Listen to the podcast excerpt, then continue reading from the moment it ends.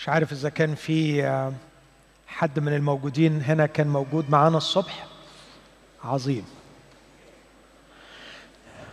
آه، علشان أحبائي اللي ما كانوش آه، موجودين معانا إحنا النهارده بنتكلم عن سلطان الله وأحداث الحياة. في الحياة تحدث أحداث كثيرة للغاية. بنحاول نشوف علاقة سلطان الله بهذه الأحداث. ناقشت بسرعة خمس نماذج اقترحهم العقل البشري بيحاول من خلالهم أن يفهم ما هي طبيعة الأحداث التي تحدث في الحياة. هقولهم بسرعة شديدة جدا علشان اللي ما كانش معانا. في النموذج القدري كل اللي بيحصل في حياتنا مكتوب ومتقدر سواء قدره الله أو قوة أخرى كلية القدرة. فلا شيء يحدث في الحياة إلا وسبق تقديره. كل شيء. ناقشنا هذا النموذج. هذا النموذج مريح للغاية. كل حاجة حصلت في حياتك ربنا عايز كده. مقدر ومكتوب. مكتوب على الجبين هتشوفه العين. لكن ناقشت هذا النموذج ولن أعيد كيف ناقشته لكن الآخر الحقيقة بيطلع ربنا مسؤول عن الشر اللي بيحصل في العالم. بيطلع ربنا في النهاية إله شرير لأنه ممكن يقدر الزنا والقتل وكل هذه الأشياء السيئة. في نموذج ثاني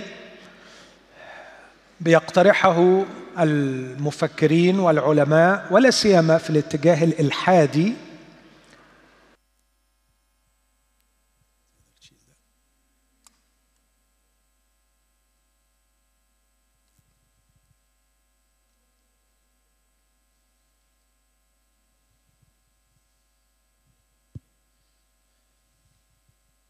أصدقائنا الملحدين وعلى رأسهم ريتشارد دوكنز وغيرهم يؤمنون بما يسمى الحتمية البيولوجية.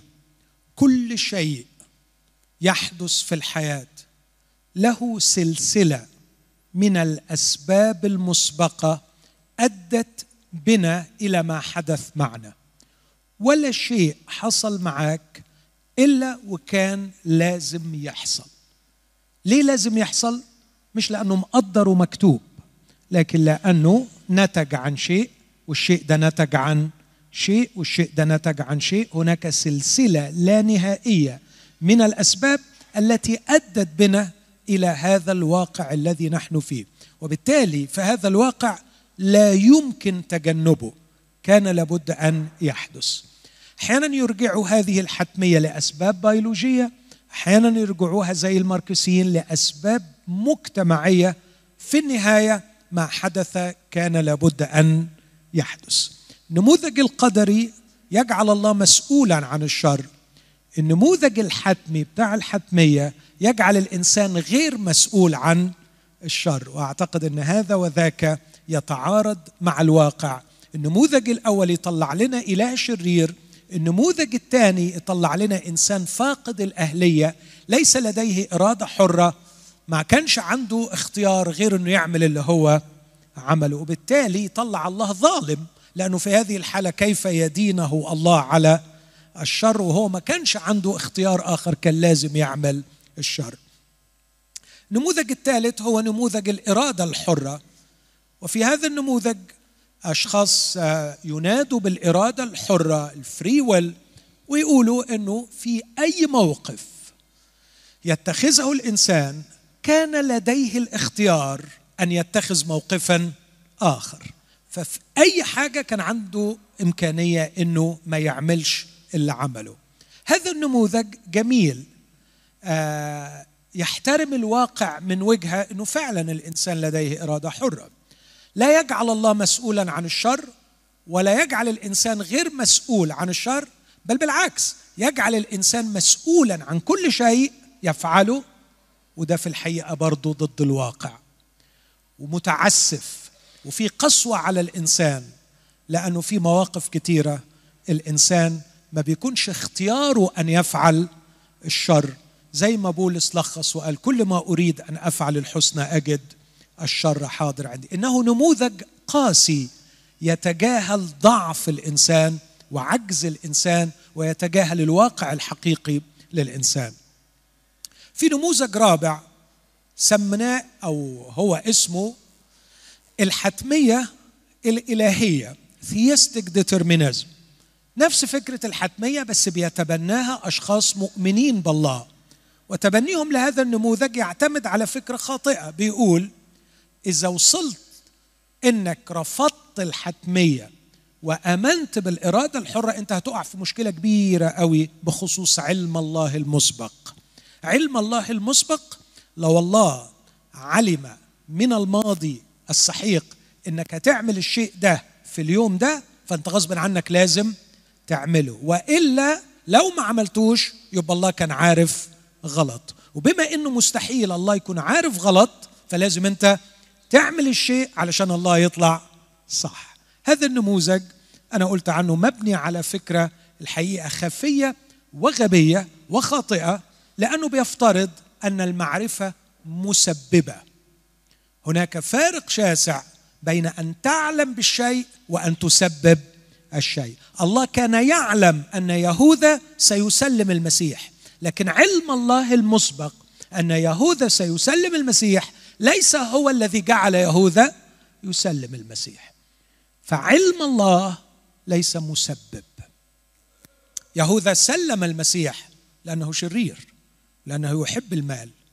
وكون الله يعلم هذا لا يعني أنه سبب. النموذج الأخير وهو النموذج الذي يقدم في أروقة علمية كثيرة نموذج الصدفة. إن كل شيء حدث بالصدفة. حظك وحش. ليه حصل لك المرض ده؟ حظك وحش. ليه حصلت لك المصيبة دي؟ حظك وحش. ليه انت ربحت هذا الشيء؟ حظك حلو. طب وازاي الحظ ده؟ صدف. لكن ناقشت أيضا هذا الأمر وبينت أن الصدفة ليست كينونة مسببة لكنها مجرد وصف لاحتمالية رياضية. احتمالات. إنه البتاع اللي بيعملوها اللعبة دي الرولينج إنها تقف عند رقم معين. والصدفه في احتمال إنها تقف.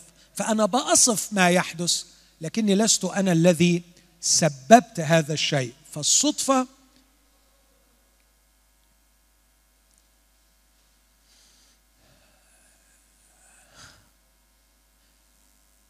عندما ترى هذا تعلم أنك في مصر.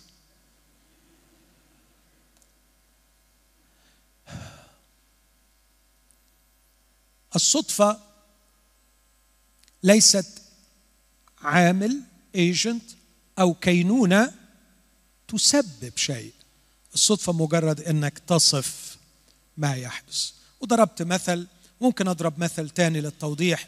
أتذكر في مرة إني كنت أمارس الرياضة اللي بمارسها يوميا فلقيت الشخص اللي واقف جنبي بيمارس بيجري على التريد ميل شبهت عليه ما عرفتوش. المهم اتكلمنا اتعرفنا على بعض. بعد كده نزلنا وبناخد الشاور لقيته جنبي. بعد ما خلصنا أنا كان عندي مشوار في البنك. ببص في البنك لقيته جنبي. فطبعا يعني استغربت جدا من هذا اللقاء الثلاثي في يوم واحد. وأعتقد إنه إحنا ما اتفقناش اطلاقا إن إحنا نتقابل ثلاث مرات في نفس اليوم. فأقدر أوصف أن ما حدث حدث صدفة هو صدفة فعلا. لكن هل الصدفة هي التي أخرجته من بيته لكي يذهب إلى الرياضة؟ لا هو بيحب يمارس الرياضة. هذا هو السبب. عشان كده هو طلع يمارس الرياضة. ولأنه بيطلع يمارس الرياضة في مكان معين فالتقى به في المكان الآخر. ولأن كان عنده ظروف تستدعي إنه يروح البنك خلته يروح البنك في نفس الوقت. اذا الصدفة ليست هي المسببة لهذا لكنها وصف لما حدث. إزاي ده حصل؟ مع ده حصل آه إنهم يحصلوا مع بعض في نفس الوقت هو ده الصدفة. لكن ده ليه أسبابه وده ليه أسبابه والأسباب لا يمكن ابدا أن تكون هي الصدفة. الصدفة وصف لاحتمالية رياضية لكنها ليست عامل مسبب. نقدت هذه النماذج الخمسة وقدمت نموذج مسيحي. أعتقد أنه يتفق مع كلمة الله. وصغت كالآتي أن الله أعطى الظروف سلطانا. وأرجوكم الكلمة دي أحبائي فكروا فيها. الظروف لها سلطان أن تحدد مسارات حياة الإنسان. إحنا موافقين على الكلام ده. كتابيا ما فيش يعني ما يتعارض مع هذا الفكر. الله في تصميمه للحياة أعطى للظروف سلطانا أن تحدد مسارات الحياة.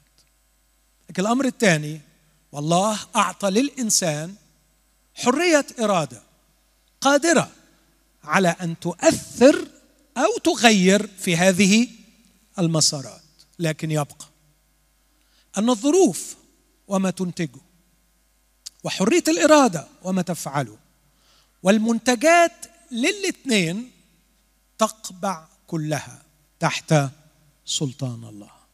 كله في النهاية يقبع تحت سلطان الله. فلا الظروف مهما قست تمنع الله من إتمام مقاصده بالبركة لحياته.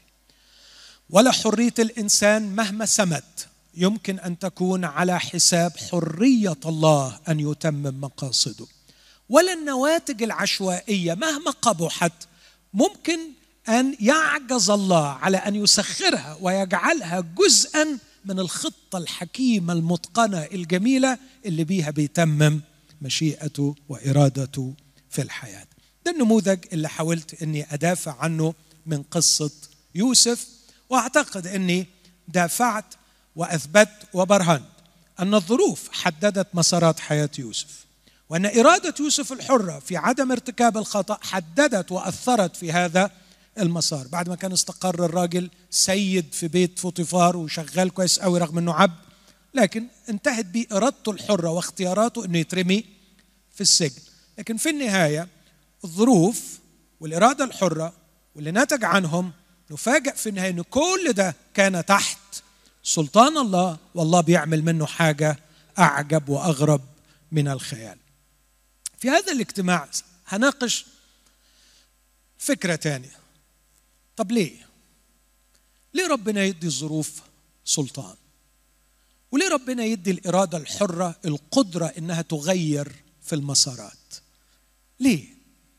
ما كان يريحنا ولا يجعل للظروف سلطانا ولا يجعل للبشر حرية ويجعل الحياة أجمل وأسهل مبرمجة بصورة طبيعية لتتمم في النهاية مقاصد الله الصالحة.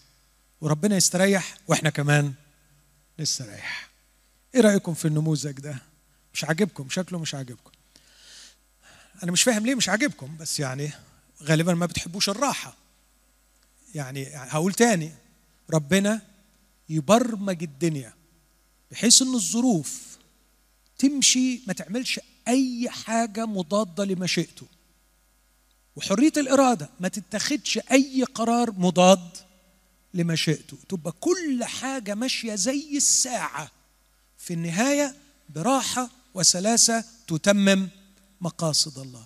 ليه الغلب ليه الظروف تعمل حاجات صعبة تخلي الراجل البريء الجميل يتباع عبد. ليه الاراده الحرة مع إنها اشتغلت صح تؤدي في النهاية إلى السجن. ليه ربنا ما كانش يبرمج الدنيا بطريقة إن الظروف وحرية الإرادة يصنعان بسلاسة في النهاية دون احتياج لسلطان الله وسيطرته عليها إنها تعمل في النهاية الخير. سؤال أعتقد إنه مهم إن إحنا نسأله. قبل الاجتماع سألني الاسيس سامح حنا بيقول لي في أكيد سؤال هيجي في الأذهان. ويقول طب ربنا انت حكيت عن يعقوب وعن بطرس وربنا نجى بطرس وما نجاش. يعقوب اشمعنى؟ أعتقد إنه ممكن أجاوب وأقول قبل ما أرد على السؤال اللي أنا طرحته من شوية بس السؤال ده قريب لي شوية. أقدر أجزم وأقول حاشا وألف حاشا ومن المستحيل أن يكون لله قصد في حياة يعقوب كان يحتاج إلى ثانية تاني يعيشها يعقوب ومنع الله من إتمام قصده بسبب حرية إرادة هيرودس الشرير وبسبب الظروف التي جعلت يعقوب في متناول يد هيرودس. لو كان لله قصد في حياة يعقوب يستلزم إنه يعيش ثانية تاني ولا مئة هيرودس ولا مئة سيف كانوا هيقدروا يقطعوا رقبته. فمعنى إن الله قبل أن تعمل الظروف عملها. وأن تؤدي الإرادة الحرة فعلها. هذا معناه من وجهة نظري في حياة يعقوب أن يعقوب كان قد أنهى رسالته هذا لا يبرئ الفعل الشرير هذا لا يبرئ أن الظروف أدت إلى القتل لكن في نفس الوقت يعقوب ما تحرمش من حاجة والله ما تحرمش من قصد يريد أن يتممه في حياة يعقوب. والدليل القصة الثانية قصة بطرس. لما بطرس كان لسه في قصد لحياته هيرودس ما قدرش يعمل اللي هو عمله على الرغم ربنا ما منعش الظروف ولا منع هيرودس من إنه يمارس حرية ارادته لكن ربنا تصرف مارس حرية ارادته إنه يبعت ملاك والملاك خلص الموضوع. أرجع تاني للسؤال. إيه الداعي إن ربنا يدي الظروف سلطان ويدي البشر حرية الإرادة؟ مكان يريحنا ويريح روحه ويخلي الأمور تمشي بسلاسة زي الساعة تتمم اللي هو عايزه ونخلص. هقول ثلاث أسباب أو ثلاث أجوبة. الإجابة الأولى هناك اعتبارات نفهمها.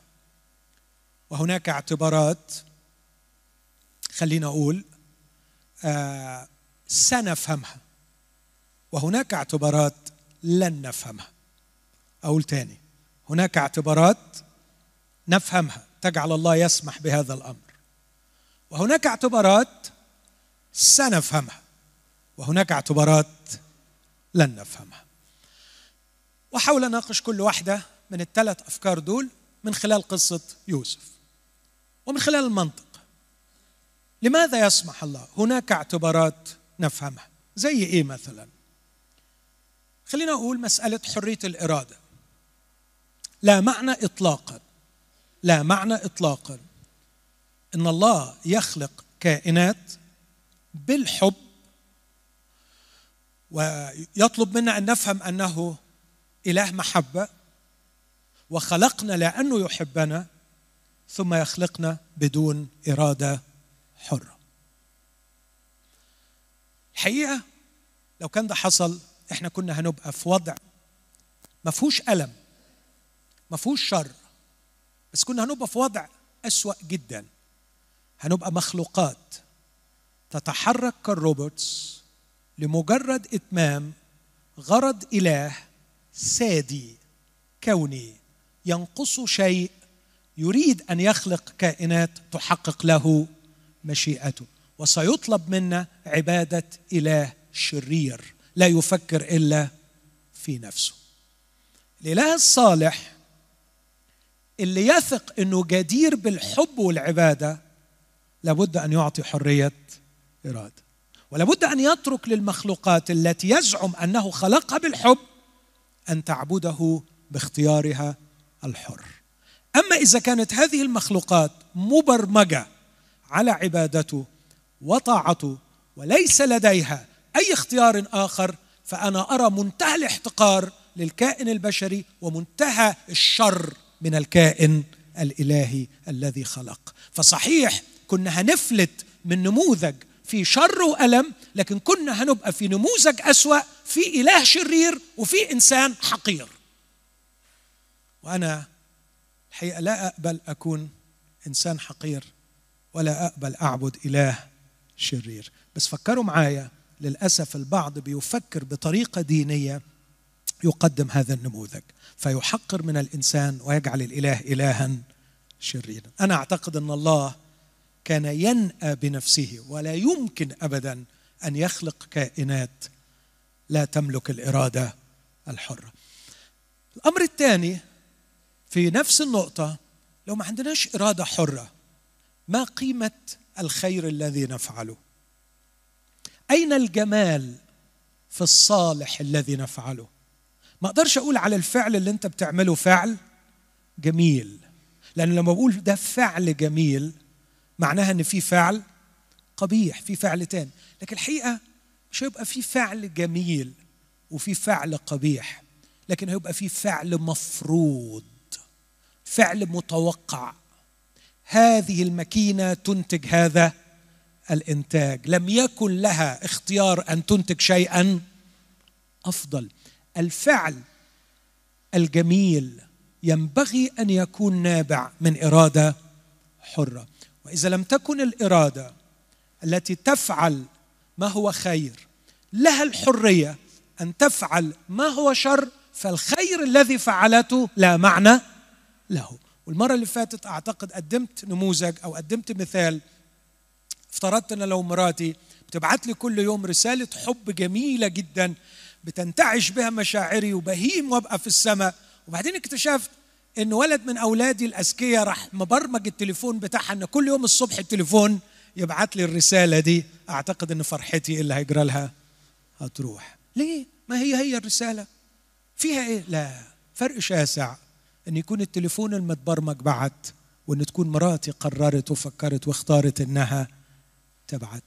إخوتي بدون الإرادة الحرة صحيح كنا سننجو من عالم الألم. لكن كنا سنكون في نموذج أسوأ جدا. فيه الإنسان حقير وفيه الإله شرير وأنا أعتقد إن النموذج ده مرفوض. الأمر الثاني بالنسبة للظروف. تخيلوا لو الظروف متبرمجة بحيث إنها لما تشتغل وتجيب نتائجها فكر معايا لو كانت النتيجة بتاعتها سيئة تقف وما تشتغلش.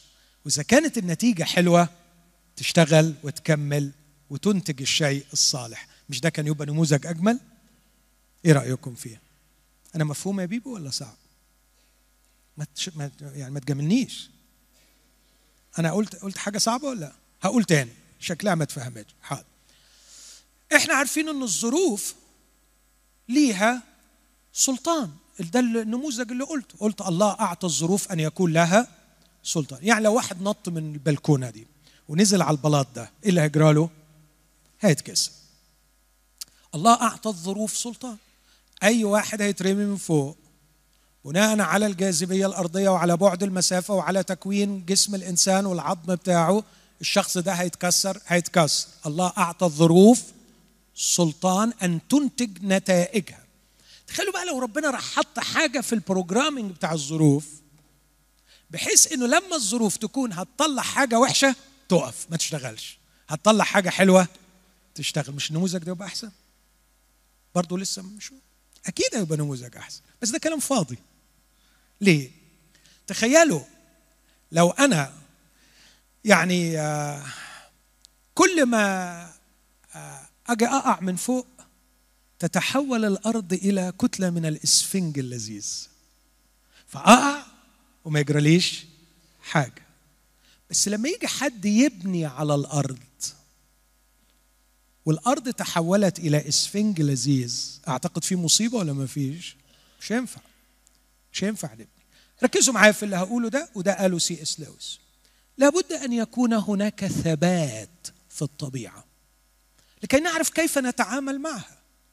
ولكي نتوقع نتيجة أفعالنا. عشان أبقى عارف أنا لما أحط رجلي على الأرض الأرض هتشيلني فأقدر أمشي. ولو أنا مش مطمن يا ترى النهارده ربنا قرر الظروف هتبقى إيه؟ هتخلي الأرض صلبة ولا سفنج؟ أعتقد إن في النهاية أنا مش هقدر. مش هقدر أتحرك خالص. أنا عايز ثبات في الطبيعة وثبات في قوانين الطبيعة علشان أعرف أعمل قراراتي وأعرف أتعامل مع هذه الطبيعة وأعرف اخد ودي وأعرف أمشي وأعرف أروح وأعرف آجي. نحن نحتاج ثبات في قوانين الطبيعة. كوننا لا نحترم قوانين الطبيعة أو شخص لا يحترم قوانين الطبيعة فيفسد شيء يؤثر علي هذه مسؤوليتي أو مسؤولية هذا الشخص. لكن كان لابد أن تظل الظروف بهذا الثبات. إذا حد لعب في تركيبة الإنسان البيولوجية. لابد أن تكون هناك نتائج مدمرة. ولابد أن تحترم القوانين. ولابد أن تظل الطبيعة ثابتة لكيما نستطيع أن نعيش في عالم نجيد التعامل معه. من جانب ثاني لو تخيلت أن الله هيجعل كل شخص يفعل الشر فكر معايا. عند لحظة فعل الشر يتدخل الله ويمنع نتائج الفعل بتاعه. ما يبقاش فيه نتائج وحشة للفعل بتاعه. أعتقد أنه ده من ناحية في احتقار للإنسان وفي سلب لحرية الإنسان. لأنه تخيل أن في واحد عايز يضربني فجاب عصاية وهيضربني بيها.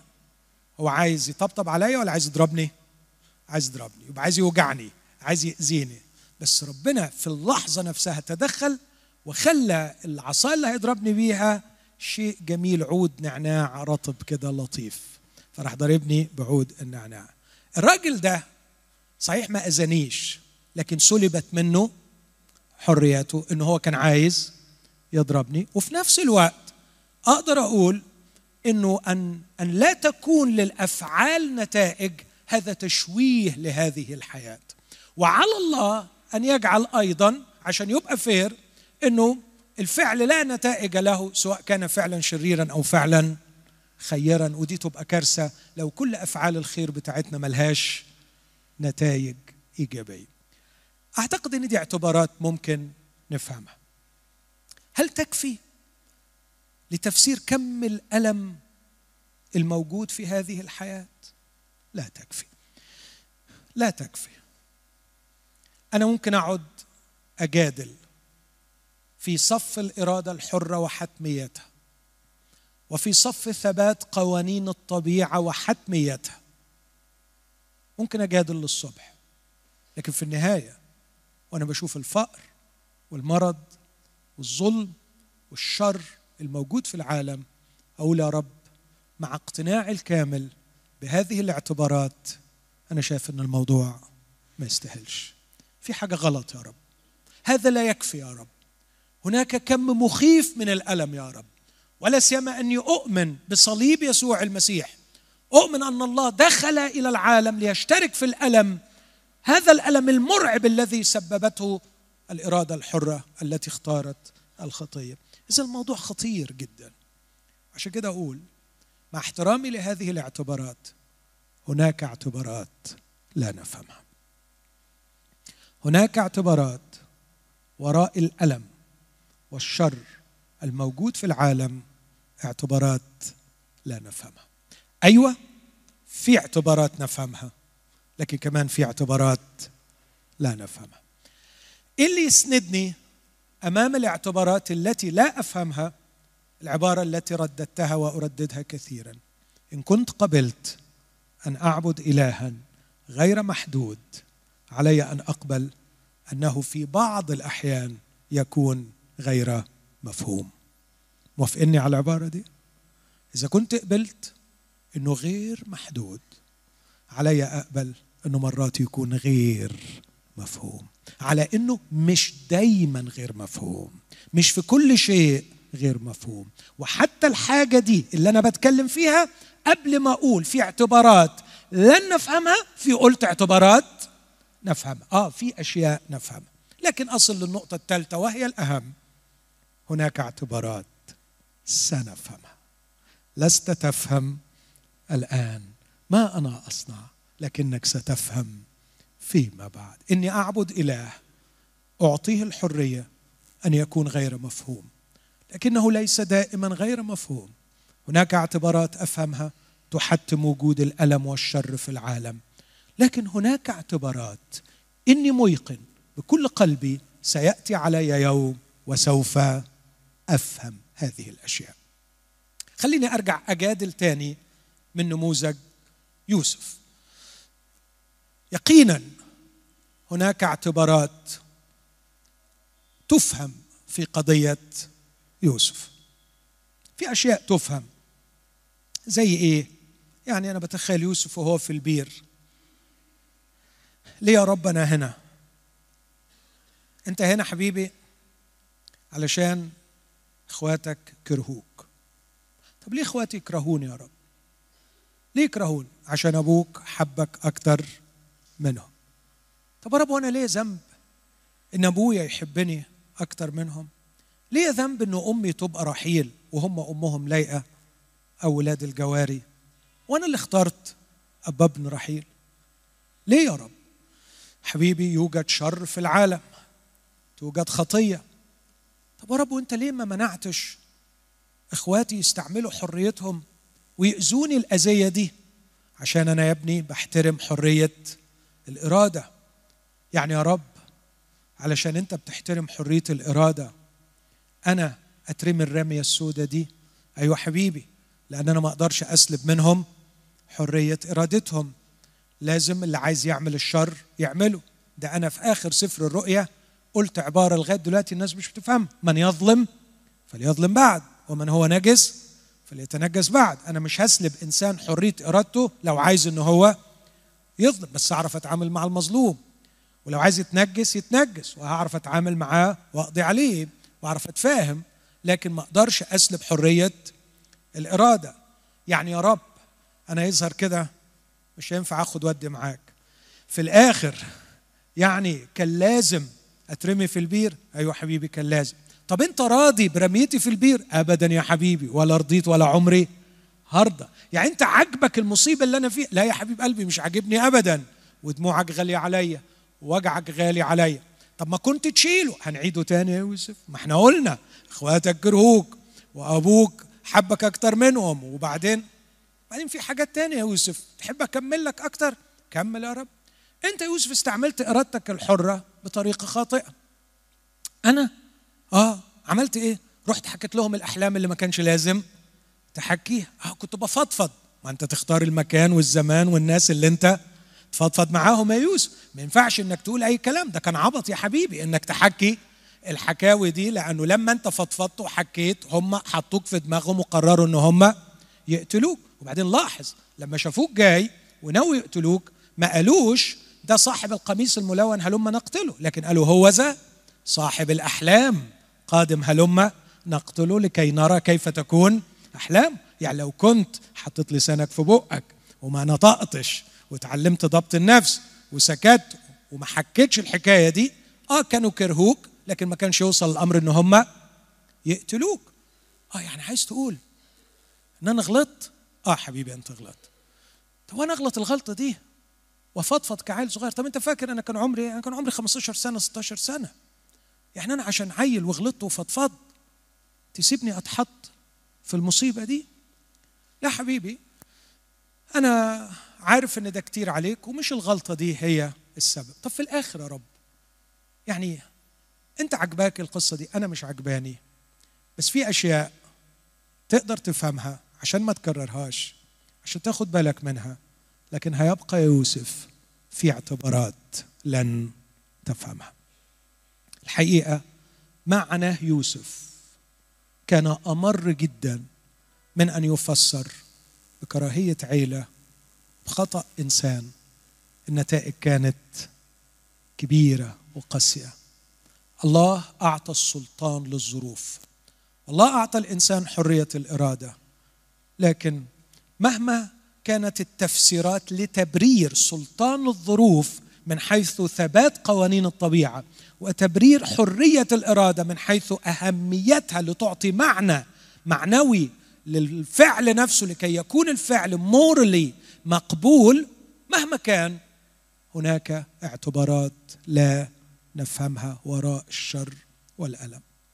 لكن طلاق ما في أشياء نفهمها وأشياء لا نفهمها. كفاية كده؟ لا. لا في حاجات وده أكتر خبر مفرح وأكتر خبر يزرع فينا الرجاء ونفسي النهارده يوضح أمامنا. إخوتي الأحباء ثقوا هناك أشياء سوف نفهمها. في حاجات جاية. للذين يحبون الله الظروف تركب أعلى مفخرها. الظروف تركب أعلى مفخلها مفيش غير الخير خير جاي. الظروف عملت فيا عمايل سودة. تحب ربنا؟ حاطط نفسك بين إيديه؟ خير جاي. إرادتي الحرة عكت وغلطت. سؤالي بتحبه؟ وحطيت نفسك بين إيديه؟ مفيش غير الخير. يجعل كل الأشياء تعمل معا للخير للذين يحبون الله. إيه بقى اللي سنفهمه؟ 13 سنة عدت على يوسف. من سن 17 لسن 30 بلغتنا المصرية يطلع من ساقية يقع في طاحونة. عارفين المثل ده؟ يعني الغلبان الدنيا عمالة ترميه من بلوى إلى بلوى. يصلي ربنا في البير ربنا يستجيب يطلع من البير عشان يتباع عبد. يصلي ربنا وهو عبد ربنا يستجيب فيطلع من بيت العبودية علشان يروح السجن. يصلي وهو في السجن ويوسط الساقي فالساقي يروح ينساه أين الله؟ أين الله؟ كانت كلها ضلمة ومش شايف لها خير. لكن جه يوم والليل خلص. يوم ملامحه زي أي يوم.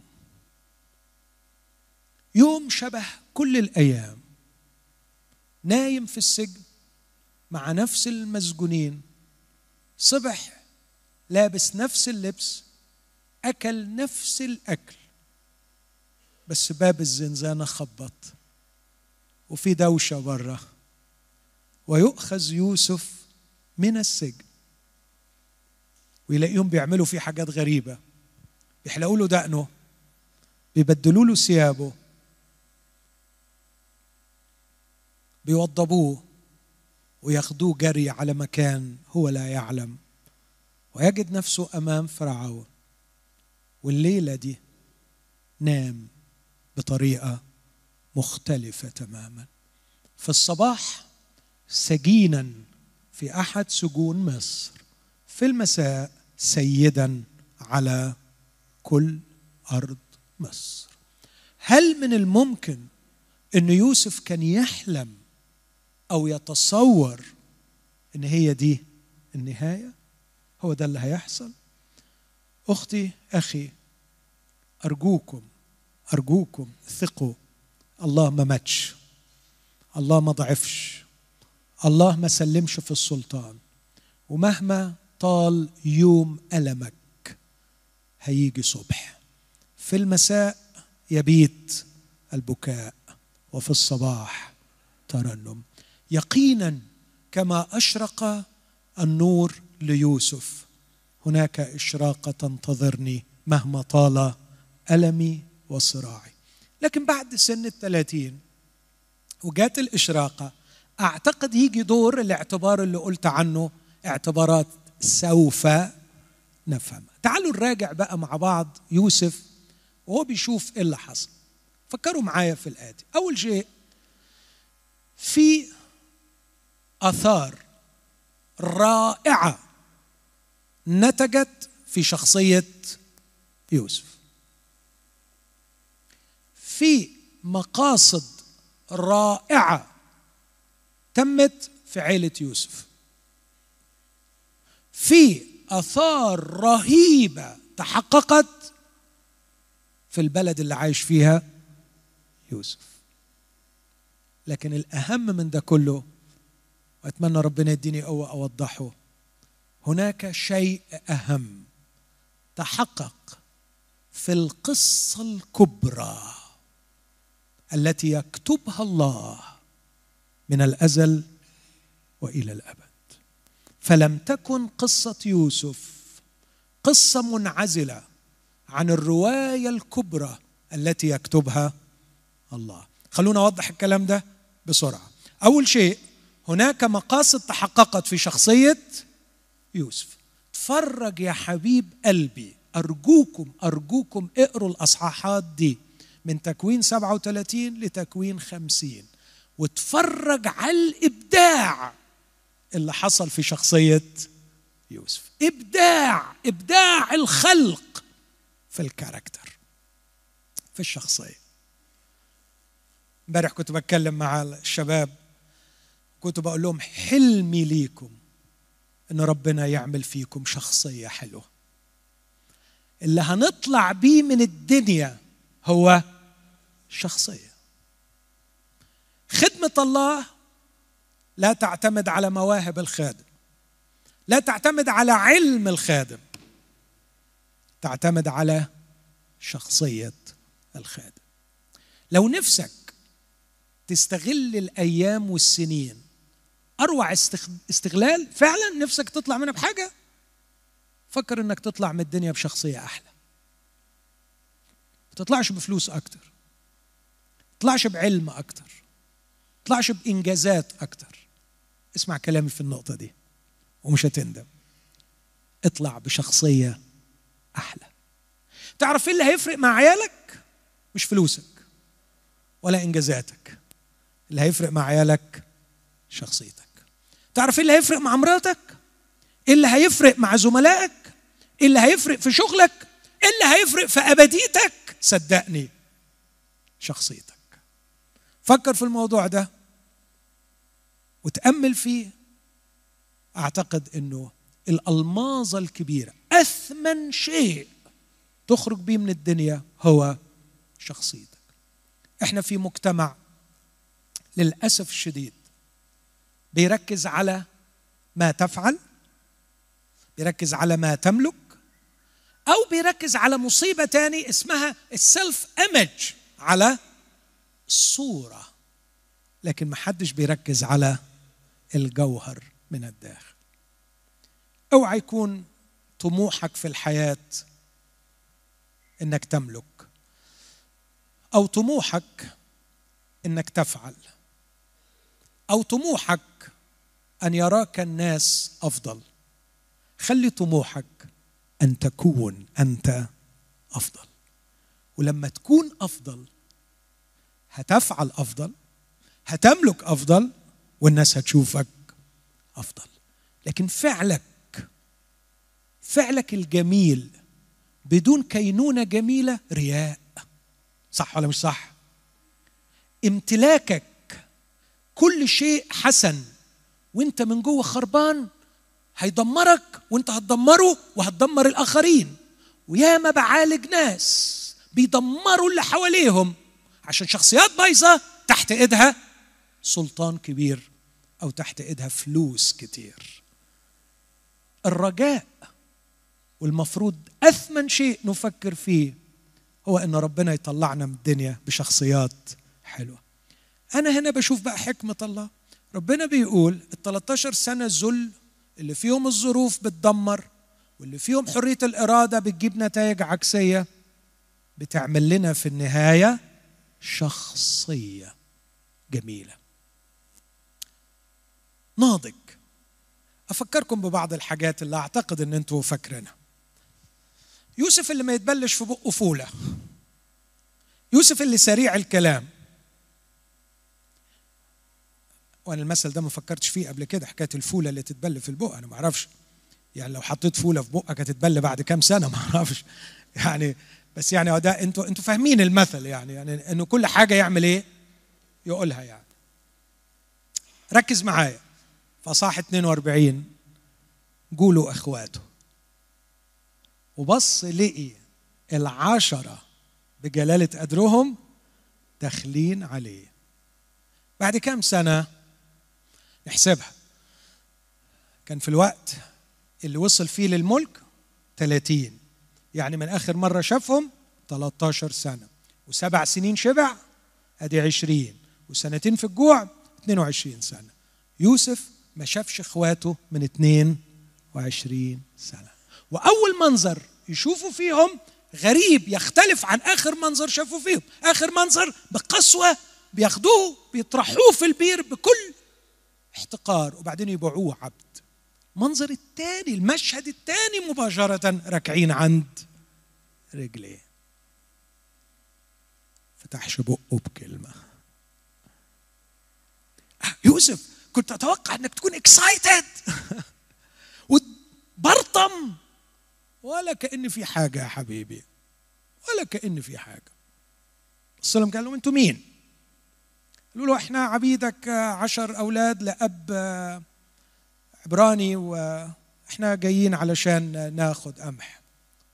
يا ربي على عمله. أنتوا جواسيس. لا صدقني إحنا عبيدك مش جواسيس. لا لا لا أنتوا جواسيس. يوسف مفتري ها؟ مفتري؟ لا. لا على فكرة ده بعد ما قال لهم كده دخل وعمل إيه؟ وعيط جوه. بس اتفرج يا حبيبي اتفرج. يا رب انعم علينا بالحكمة اعمل معروف. تعرفوا كل المصايب اللي في البيوت جاية من إيه؟ من قلة الحكمة. وقلة الحكمة من قلة النضوج. وقلة النضوج من قلة الألم. مش من قلة الأدب من قلة الألم. أحسن يكون حد سمعني غلط. وقلة الألم من إيه؟ ممكن تيجي بقى اللي بعديها دي إنه ما حدش فينا عايز يتألم. عايزين نتدلع عايزين ربنا يدلعنا. يا حبيبي عايزك ناضج. عايزك تقيل. عايزك كبير. عايزك تتصرف صح. واحد يقول طب هو كان مزاجه إيه غلس عليه؟ غلاسة يا أخي. لا مش غلاسة. أرجوك اتفرج على اللي حصل. افتح معايا الكتاب كده وبص إيه كان الغرض إنه يعمل الحكاية دي؟ مش مجرد تصرفات عشوائية. تصرفات محسوبة بدقة وبحكمة إلهية تجعلني أفخر بهذه الشخصية أو بالحري أفخر بالله وكيف كون هذه الشخصية. في أصحاح 42 وعدد 8 ولما نظر يوسف إخوته عرفهم فتنكر لهم وتكلم معهم بجفاء وقال لهم من أين جئتم؟ فقالوا من أرض كنعان لنشتري طعاما. وعرف يوسف إخواته. واما هم فلم يعرفوه. فتذكر يوسف الأحلام. يا التي حلم عنهم. وقال لهم جواسيس أنتم لتروا عورة الأرض جئتم. فقالوا له لا يا سيدي بل عبيدك جاءوا ليشتروا طعاما. نحن جميعا بنو رجل واحد نحن أمناء ليس عبيدك جواسيس ريلي ريلي أنتوا أمناء؟ أنتوا بجد أمناء؟ لا الحقيقة. لا الحقيقة لسه الراجل لغاية النهارده قاعد بقلب مكسور. أنا مش عارف منين جات لكم العين تقعدوا 22 سنة مع الراجل بيبكي على ابنه الحي وهو فاكر إن هو ده أنتوا مكاسير رقبة. مش امنه ده أنتوا آخر حاجة في الدنيا غير إنكم تكونوا. تقولكمش دعوة بالأمانة ابدا. عيب. ما تقولوش إحنا امنه بس على فكرة أنا مش هقول لكم أنتم مش امنه أنا هطلعها من بقكم. أنا هخليكم تقروا بيها. أنا هعمل زي إلهي اللي لطفه وصرامته. يقتاد الإنسان إلى التوب. هعمل زي أبويا اللي معاملاته الحكيمة بالحب مش بتقسو على الإنسان لكن بتخليه يتوب. أنا اعرف أتصرف معاكم. أنتوا جواسيس. إحنا مش جواسيس. فكانت النتيجة إنهم ابتدوا. فقالوا عبيدك اثنا عشر أخا. نحن بنو رجل واحد في أرض كنعان. وهو ذا الصغير الكلام ده في عدد 13 كويس. هو ذا الصغير عند أبينا اليوم والواحد ميت. لا ابتدت الدنيا تتصلح والواحد مفقود. آه بس اتفقد إزاي؟ إزاي اتفقد لا عايزين أكتر شوي. والواحد مفقود. فقال لهم يوسف ذلك ما كلم لسه لسه أنتوا مفقود دي؟ قربتوا شوية كويس إنكم ما كتبتوش نفس الكذبه وتقولوا وحش رديء. افترس لكن لسه شوية هذا ذلك ما كلمتكم به قائلا جواسيس أنتم بهذا تمتحنون وحياة فرعون. لا تخرجون من هنا إلا بمجيء أخيكم الصغير إلى هنا حركة ذكية مش كده؟ هو نفسه يشوف مين؟ نفسه يشوف بنيامين بس عايز يوصلهم للتوبة. اتفرج على الحكمة والنضوج والجمال. وبعدين يقول كتاب في عدد 16 ارسلوا منكم واحدا ليجيء بأخيكم وأنتم تحبسون. فيمتحن كلامكم. هل عندكم صدق؟ يا بيدوس على الوجع قوي. هم كل يوم الصبح بيشوفوا يعقوب بيعيط. مالك يا بابا؟ أنتوا عارفين. يوسف مات. عايش ربنا يعزيك يا بابا. هنعمل إيه؟ أو يوسف مات. يا كذابين يوسف ما ماتش. خلي عندكم صدق وقولوا الحقيقة. لا ما بيقولوش الحقيقة. كانوا عارفين إن هم مش صادقين. يوسف بيضغط على النقطة دي. إن كان عندكم صدق كأنهم بيقولوا أنت أنت أنت أنت مين بس وطلعت لنا منين؟ أنت تكونش عارف الحكاية ولا إيه؟ هل عندكم صدق؟ وإلا فهو حياة فرعون إنكم جواسيس. فجمعهم إلى حبس ثلاثة أيام. ثم قال لهم يوسف في اليوم الثالث افعلوا هذا وحي أنا خائف الله. إن كنتم أمناء فليحبس أخ واحد منكم في بيت حبسكم وانطلقوا أنتم وخذوا قمحا لمجاعه بيوتكم واحضروا أخاكم الصغير إلي فيتحقق كلامكم ولا تموتوا. ففعلوا هكذا. بس اسمع بقى اللي جاي ده من فضلك. وقالوا بعضهم لبعض حقا إننا مذنبون. واو. واو أخيرا. الكلمة دي مكتومة ليها كم سنة؟ مفيش اعتراف. بس يوسف الحكيم اللي كان زمان ما يتبلش في بقه فولة اللي كان بيثرثر ويقول أي كلام النهارده ما بيتكلمش إلا بالكلام اللي يطلع أحلى كلام. مش الكلام اللي يجيب بغضة وحسد وكراهية. مش الكلام اللي يقلب عليه الناس بدون لزوم لكن بيطلع أجمل كلام يخلص الإنسان حقا إننا مذنبون إلى أخينا. ولاحظ مش بيقول حقا كنا مذنبون أو كنا مذنبين لكن بيقولوا إحنا دلوقتي مذنبون. الذي رأينا ضيقة نفسه لما استرحمنا. ولم نسمع. لذلك جاءت علينا هذه الضيقه فأجابهم رأبين قائلا ألم أكلمكم قائلا لا تأثموا بالولد؟ وأنتم لم تسمعوا؟ فهو ذا دمه يطلب. وهم لم يعلموا أن يوسف فاهم لأن الترجمان كان بينهم.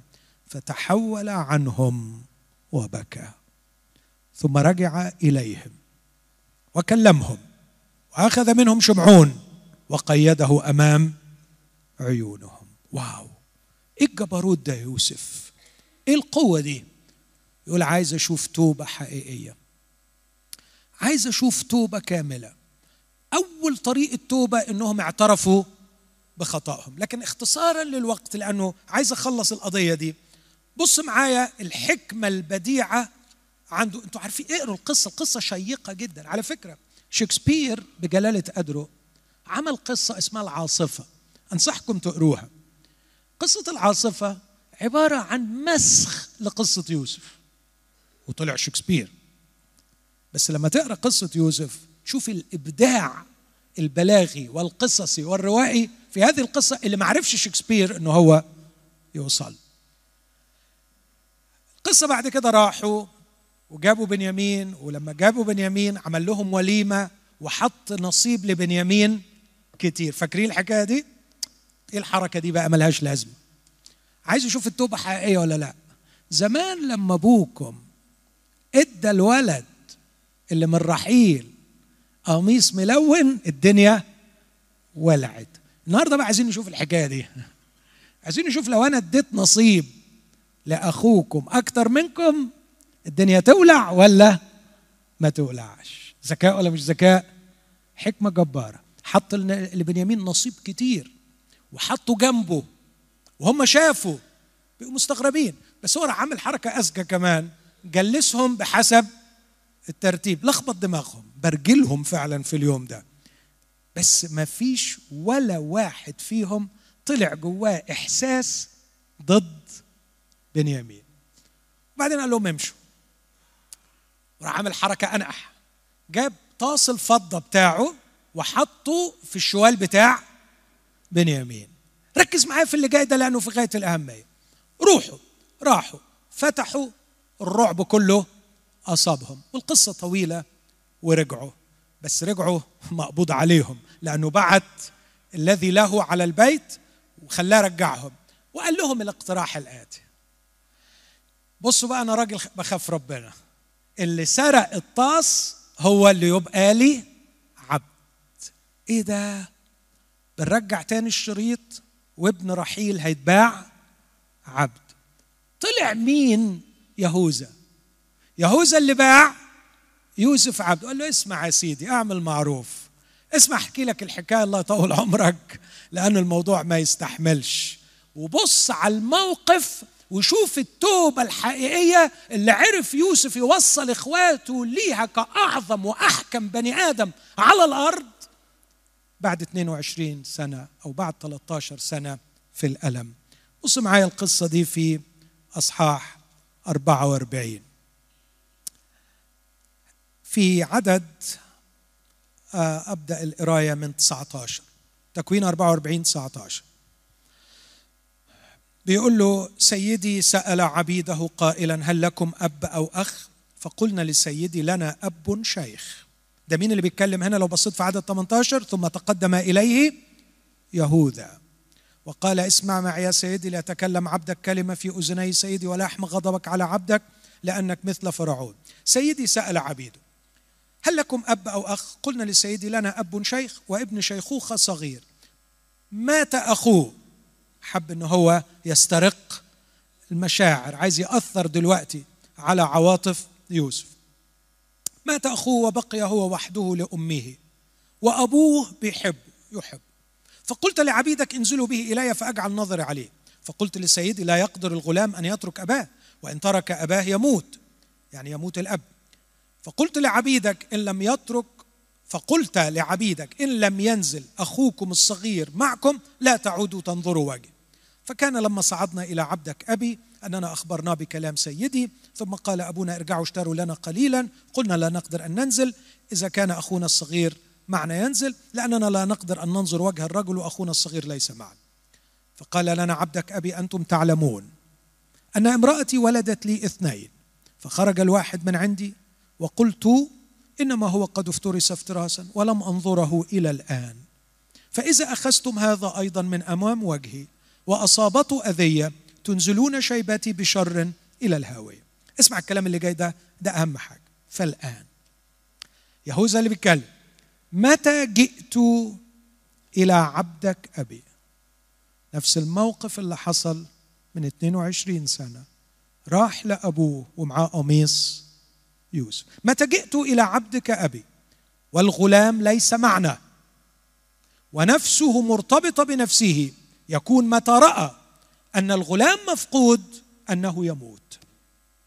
فينزل عبيدك شيبة فينزل عبيدك شيبة عبدك أبينا بحزن إلى الهاوية. لأن عبدك ضمن الغلام لأبي قائلا إن لم أجئ به إليك أصر مذنبا إلى أبي كل الأيام. طب وبعدين يعني وبعد الكلام ده كله عندك أي أوفر؟ آه عندي أوفر. فالآن ليمكث عبدك عوضا عن الغلام. واو. اللي باع زمان عبد عايز يفدي دلوقتي ويبقى مكانه عبد. أنا مستعد أبقى عبد بدل ابن رحيل. أنا بحب أخويا وبحب أبويا ولا أقدر أشوف الشر يصيب أبي ولا أحتمل إن أخويا كمان يبقى عبد. خذني عبدا. أفدي أخي. اسمع هذه الكلمات الرهيبة. ليمكث عبدك عوضا عن الغلام عبدا لسيدي ويصعد الغلام مع إخوته لأني كيف أصعد إلى أبي والغلام ليس معي. فعلتها مرة في القديم ولن أفعلها ثانية لئلا أنظر الشر الذي يصيب أبي.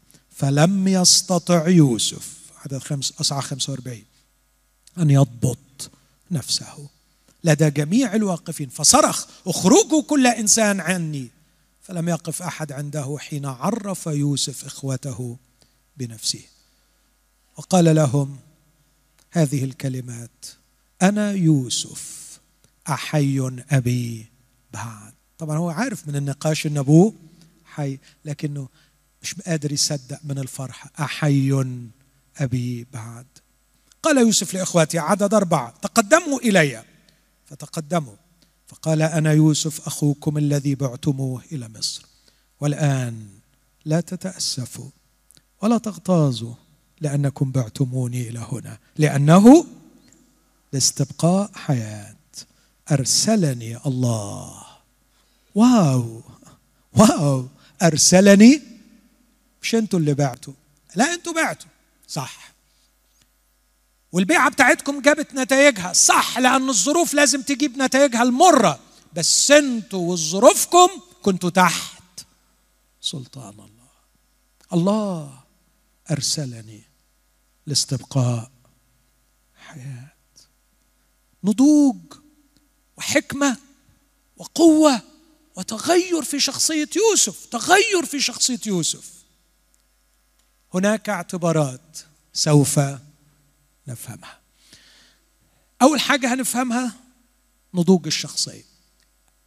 الظروف وبلاويها حرية الإرادة وأخطائها تحت سلطان الله تؤدي إلى نضوج الشخصية.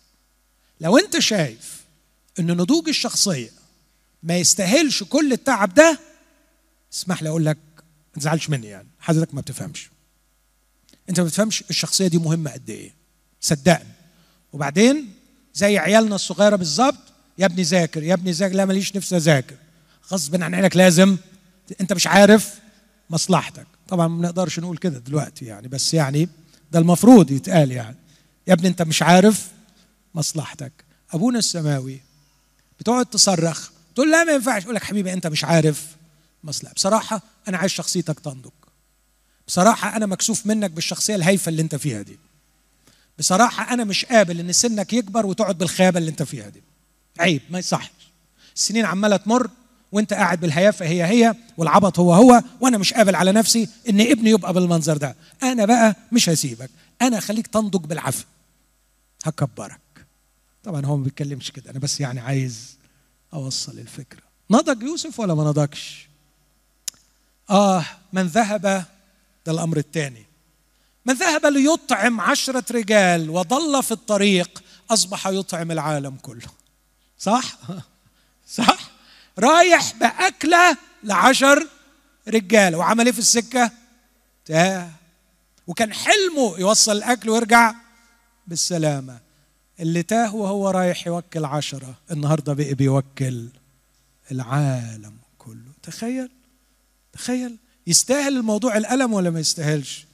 يستاهل. خد الثالثة تحققت الأحلام اللي كانت ضربا من الخيال. سجدوا له ولا ما سجدوش؟ سجدوا. هل صار يوسف سيدا على كل الأرض؟ حصل.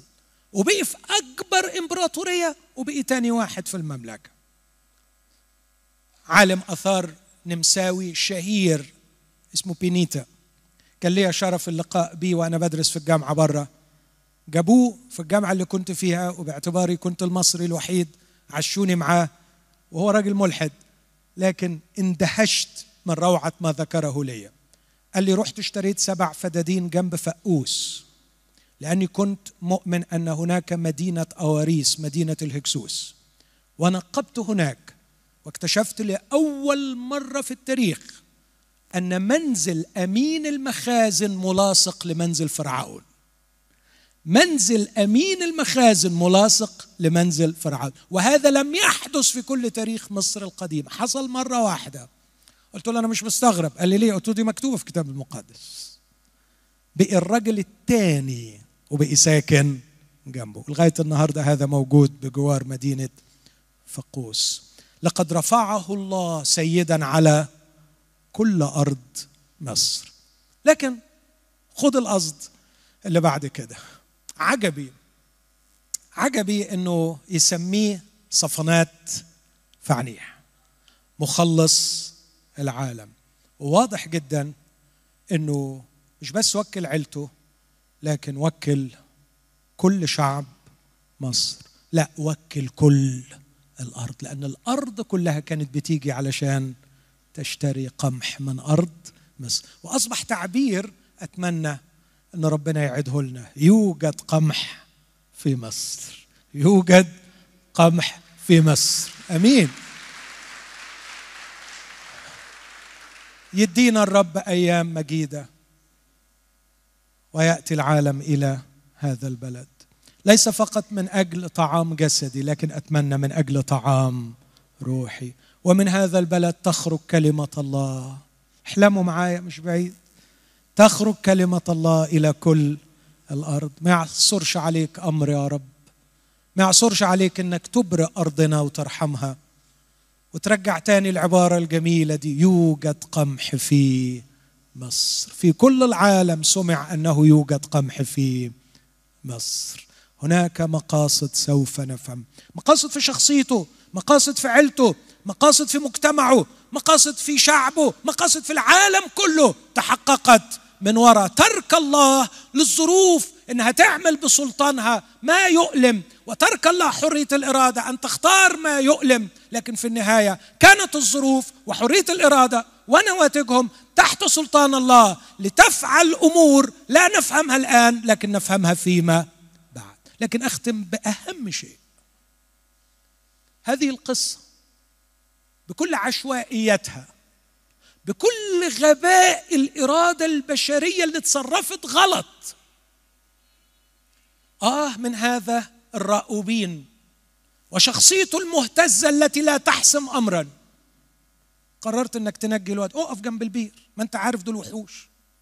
حضرتك اقترحت اقتراح محترم. خلاص كمل. اقف جنب البير لغاية ما تطلع الواد. رحت فين يعني؟ طب أهو اتباع الواد. هذه العشوائية الغبية في شخص يحب المال. يهوذا يفكر فكرة مجنونة. نبيعه نكسب من وراه. آه منظر سوء النخاسة. وبيترمي فيه الولد يتعرض للبيع ويشتريه واحد. آه من تلك السيدة الشريرة. كيف قست وكيف ظلمت وكيف نامت ليلتها. وهي تعلم أن هذا الرجل بريء. وهو في السجن الآن بسبب شرها. كيف كذبت ثم نمت هانئة بينما هذا البريء يعاني الذل في السجن. آه يا يوسف يا حبيبي وأنا أراك بدون القميص الملون في ثوب العبيد وكأنهم استكثروا عليك ثوب العبيد فأراك في ثوب السجن. كيف كنت تشعر وكيف كنت ترى نفسك؟ كم كان حجم ألمك؟ كم كان عمق جرحك؟ وأنت ترى نفسك وقد وصلت بك الظروف إلى هذا الوضع. لكن هذه القصة العشوائية كانت هناك يد المخرج الأزلي العظيم تنسج من أحداثها دورا في الرواية الإلهية الكبرى. اسمعني في اللي بقوله لك. كانت عين الله هناك. ابن وحيد. أبوه يحبه. بس الأب ده عنده أولاد أشرار فقرر يبعت الابن الحبيب بالطعام لاولاده الأشرار. الولاد الأشرار لما شافوا الابن الحبيب جاي شايل الخير حسدوه كرهوه احتالوا لكي يميتوه. فألقوه في البير وباعوه وظنوا أنه قد ضاع إلى الأبد. تدور الأيام وهذا الابن يعاني كعبد ويعيش كعبد ويخدم كعبد وبينما هو يخدم برضا كعبد يظلم فيسجن وفي السجن يسجن بين مذنبين والمذنبان أحدهما مات والآخر قد نجا.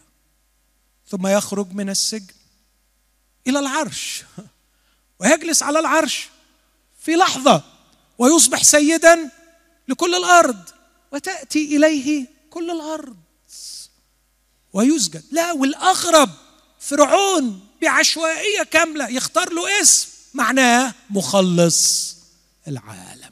إيه رأيكم في الحكاية دي؟ إيه رأيكم في الحكاية دي؟ صدفة مش كده؟ صدفة. خليني أحكي الحكاية. الحكاية الكبيرة بقى. اللي بقيت حكاية يوسف جزء منها. وأنا بالمناسبة دايما بقول له يا رب حكايتي في الدنيا صغيرة ولا كبيرة ما يفرقش معايا. اسمعني في اللي بقوله ده. حلوة ولا وحشة ما يفرقش معايا. أنا يفرق معايا حاجة واحدة إن حكايتي تبقى جزء من حكايتك. لو حكايتي بقيت جزء من حكايتك أنا نفدت. أنا وجدت. لكن بقى حكاية حلوة ولا حكاية وحشة؟ مش فارقة معايا. طويلة ولا قصيرة؟ مش فارقة. هعيش كتير ولا أعيش قليل؟ ما لهاش لازمة. أعيش فوق أو أعيش تحت؟ المهم ما تحرمنيش من إن حكايتي تبقى جزء من حكايتك. هل جسد يوسف القصة الكبرى؟ هل استطاع أن يصور قصة الوجود في شخص يسوع المسيح. نعم. إنها قصة الوجود أب محب. لديه ابن واحد حبيب. أرسله ليفتقد سلامة إخوته في ملء الزمان. كان إخوته أغبياء بالقدر الكبير ليقتلوه. عاش الابن الحبيب يخدم لا يخدم لكنه ظلم. وعندما ظلم تذلل ولم يفتح ف فرفعوه بين مذنبين. أحدهما مات والآخر قد نجا. وأنزلوا حبيبي المخلص ودفنوه. لكنه في اليوم الثالث قام وصار سيدا على كل الأرض واسمه مخلص العالم.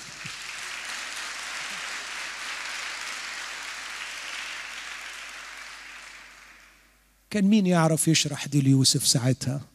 ما حدش. عشان كده عايز أقول لكل يوسف بينكم في بلواك وفي ألمك.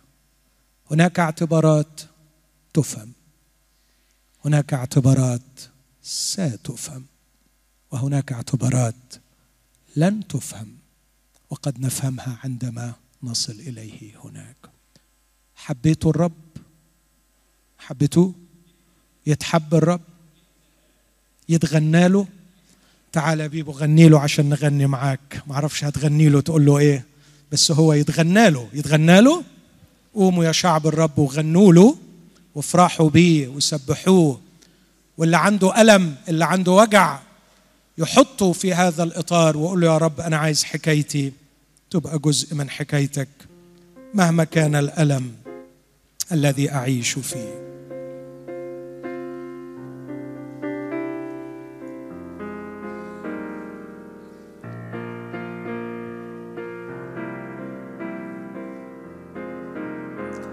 أنا هفرح بيك علشان أنت بتكفيني أنا ههتف بيك علشان أنت بتحميني أنا هفرح بيك علشان أنت بتكفيني أنا ههتف بيك علشان أنت بتحميني.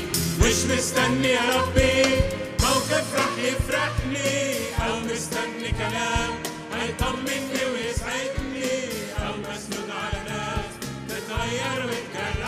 King.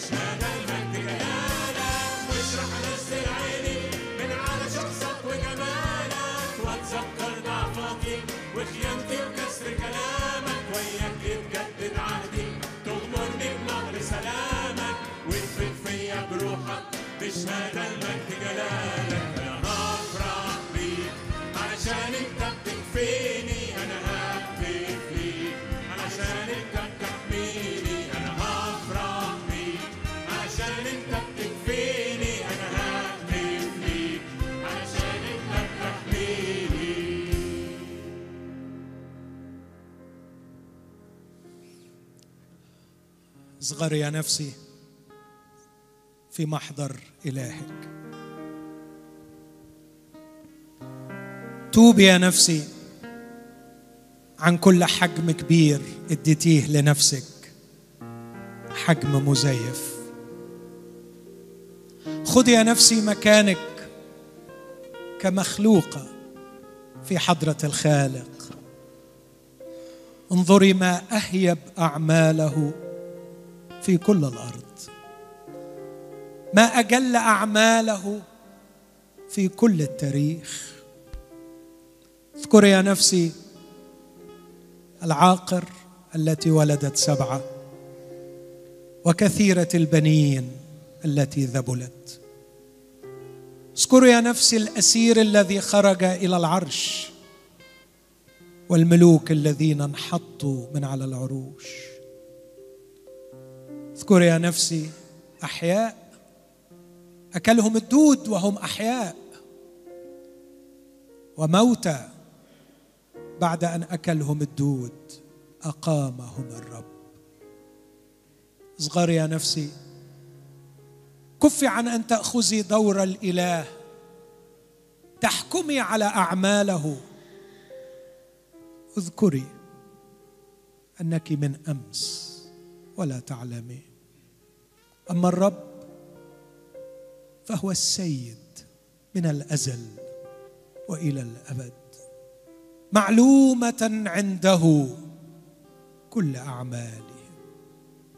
وعندما تري الأشرار يهيجون وعندما تري الظلم يسود يا نفسي عندما تري الفقر والجهل والمرض لا تنزعجي. تأكدي أن كل الأشياء لن تعمل غير ما سبقت يده وعينت مشورته أن يكون وما سبق وعينه أن يكون ليس سوى الخير لك. اشكري. اغفر خطيتي. عندما أخذت دور القاضي الذي يحكم عليك سامحني. اغفر خطيتي عندما امتلأت بالغباء. فرأيت نفسي أحكم منك. ورأيت أن أعمالك لا معنى لها. آتي إليك مع إخوتي باتضاع طالبا الغفران. طالبا الحكمة. الحكمة التي تجعلني أخافك وأهابك وأثق فيك عندما لا تكون مفهوما. وأخضع لك. وأتحمل الغموض حتى يأتي الصباح. عندما تجاب أسئلتي وتتغير شخصيتي وتمسح أنت كل دمعه من عيني. اقبل يا رب. اقبل هذه الصلاة عن نفسي وعن إخوتي في اسم المسيح. آمين.